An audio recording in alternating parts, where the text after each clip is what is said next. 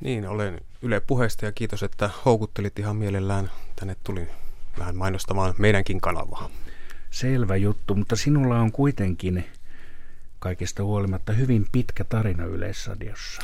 Niin, kyllähän se alkoi tuolla on itse asiassa vuonna 1984 Kemin aluetoimituksesta pohjoisesta, josta olen kotoisin niin kuin sinäkin olet. Että, niin, niin sattuu olemaan aika kilpailevista kaupungeista, mutta ainakin silloin Rovaniemi ja Kemi olivat hieman näin. Saat, saattoi olla, en muista, muista sitä niin tarkkaan, siitä on sen verran jo aikaa. Niitä oli monta muutakin kilpailevaa, Tornio ja Oulu ja ehkä kaikista pahimpana Kemissä näyttäytyi Haaparanta, eli Ruotsin puolella. Siellä käytiin rasvamatkoilla. Niin, ja sieltä tulivat sitten nämä rikkaat pojat näillä hienoilla autoillaan ajelemaan sinne Esittelemään Saabea ja Volvoja. Kyllä, kyllä, kyllä. Meille ladamiehille.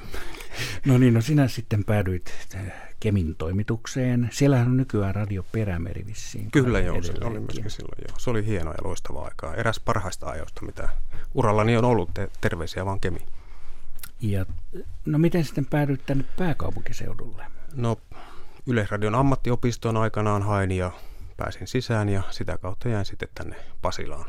Ja tässä samalla käytävällä on nyt tullut sitten vuodesta 1985 suunnilleen pyörittyä, että ehkä noin niin kuin sadan metrin heitolla tässä käytävällä edestakaisin. Niin me fyysisesti sijaitsemme nykyisessä mediatalossa, eli ennen puhuttiin radiotalosta ja ja hirveän kauan aikaa sitten radiotoiminta silloinkin oli tässä samassa kierroksessa. Tuossa toisessa päässä nimittäin siellä toimii Radio Suomi.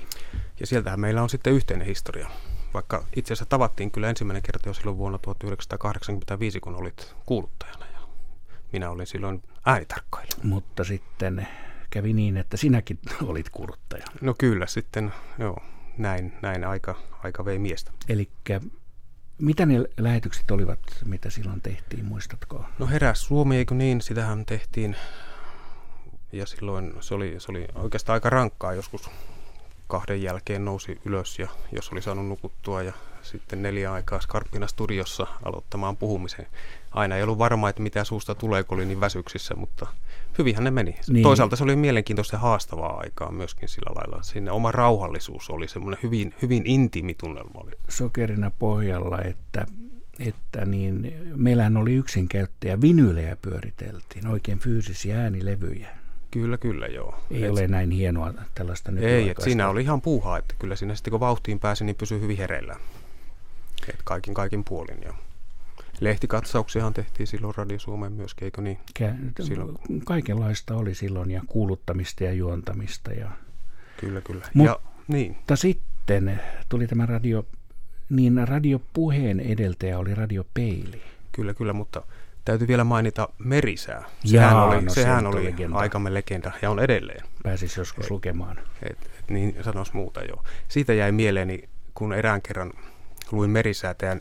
Talvisinhan ne oli tavattoman pitkiä ja, ja se aika oli kuitenkin sama kesät talvet, ainakin siihen näin muistelen, niin tota, joutui lukemaan aika nopeasti sitten tota, merisäätä, koska sen jälkeen oli urheiluradio, joka piti mahtua myöskin ennen uutisia. Ja tota, sitten lähdin meneen kovaa vauhtia eteenpäin ja Raimo Häyrinen oli lukemassa urheilua sen jälkeen ja hän kuunteli ja tuli sinne ikkunan taakse koputtelemaan, kun se oli semmoinen lasiseinä että, ja näytti, että ei ole mitään kiirettä, urheilu voi joustaa.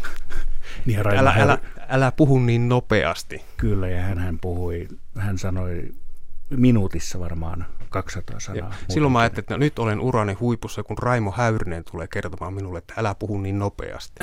Mä että en, enempään ei, en pysty eikä tarvikko. Niin täällä on kuluttajavieraana Raimo Tyykiluota ja olet toimittaja ja nykyisessä Yle Puheessa. Joo, ja aloitin silloin 98 kun se oli vielä tuota radiopeili, digiradio aikanaan ja se oli, se oli intensiivistä ja hienoa aikaa tavallaan niin radion uutta tulemista siinä tehtiin, joka sitten jäi tussahdukseksi. Ollaanko sitten, niin oletko sitten sen jälkeen tehnyt pelkkiä puheohjelmia Radio Suomen aikojen jälkeen? Öö, monenlaista, siis aika paljon versiointiahan oli niin kuin peilin alku, alkuaika ja, ja sitten pikkuhiljaa siitä, kun on ruvettu enemmän tekemään toimituksellisia ohjelmia, niin sitten myöskin toimittanut ohjelmia ja muutaman politiikkaradion tein aikanaan, on Fokuksen allasarjaa ja 140 merkkiä ja erehdyseksperttiä nyt ja parhaillaan menee tämä 12 diktaattoria, joka aika, aika kivasti kulkee tuolla areenassa tällä hetkellä. Niin, niitähän voisi nyt siinä mielessä mainostaa, että mitäs noista äsken mainitsemistasi sarjoista, löytyykö niitä areenasta?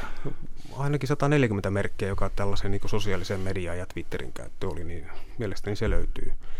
Ja tietysti nämä 12 diktaattori, erehdysekspertit tietysti löytyy sillä nimellä, kun hakee, hakee sieltä radion, radion kannasta. Ja sitten 12 diktaattoria, niistä on nyt yhdeksän diktaattoria esiteltynä areenassa, että sinne kannattaa mennä katselemaan. Siellä on aika, aika hauskoja juttuja.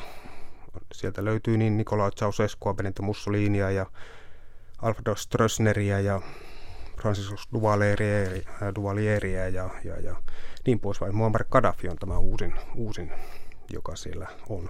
Sieltä on varsin, varsin niin kuin tuota, miten nyt sanoisi, hauskoja. Yksity, muutama yksityiskohdan voisin, voisin mainita muun muassa Ceausescusta sen, että, että tuota, hän määräsi aikana myöskin selibaattiveron ja synnytysiässä oleville naisille, jotka eivät onnistuneet synnyttämään vähintään neljää lasta.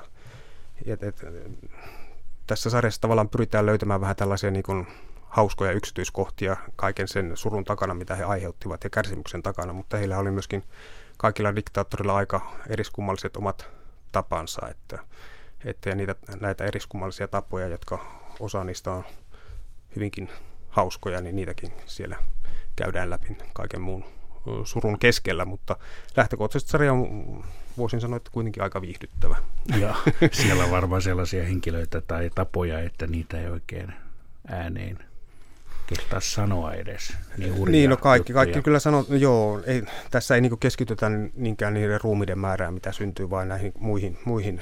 Ne on oikeastaan monen kertaan jo käsitelty julkisuudessa, että, mutta tällaisiin niinku diktaattorin piirteisiin, mitä ominaispiirteitä heillä oli. Muun muassa Idin Amin murhautti erään henkivartijansa, kun hän ö, tota noin, niin, Amin yritti heittää kori, hän oli hyvä niin kuin koripalloilija ja piti koripallosta ja sitten tämä onneton, onneton turvamies niin tota, nappasi pallon ilmasta kiinni, kun Amin oli heittänyt sitä korja kohti, niin siinä kävi henkilölle turvamiehelle niin, että pää lähti sen ai, jälkeen, ai, ai, ai. koska kun hän heitti korin, niin siihen ei saanut kukaan koskea. Täällä, tällaisia niin pieniä yksityiskohtia käydään läpi. Niitä löytyy niin tavaton määrä jokaisen diktaattorin takaa. Sitten käydään tietenkin koko, koko tarinaa tavallaan läpi alusta loppuun asti, ja, mutta niin kuin poimitaan tällaisia yksityiskohtia, mielenkiintoisia yksityiskohtia tavallaan heidän, jotka kertovat heidän persoonastaan jotain, jotain ehkä tavallista enempää.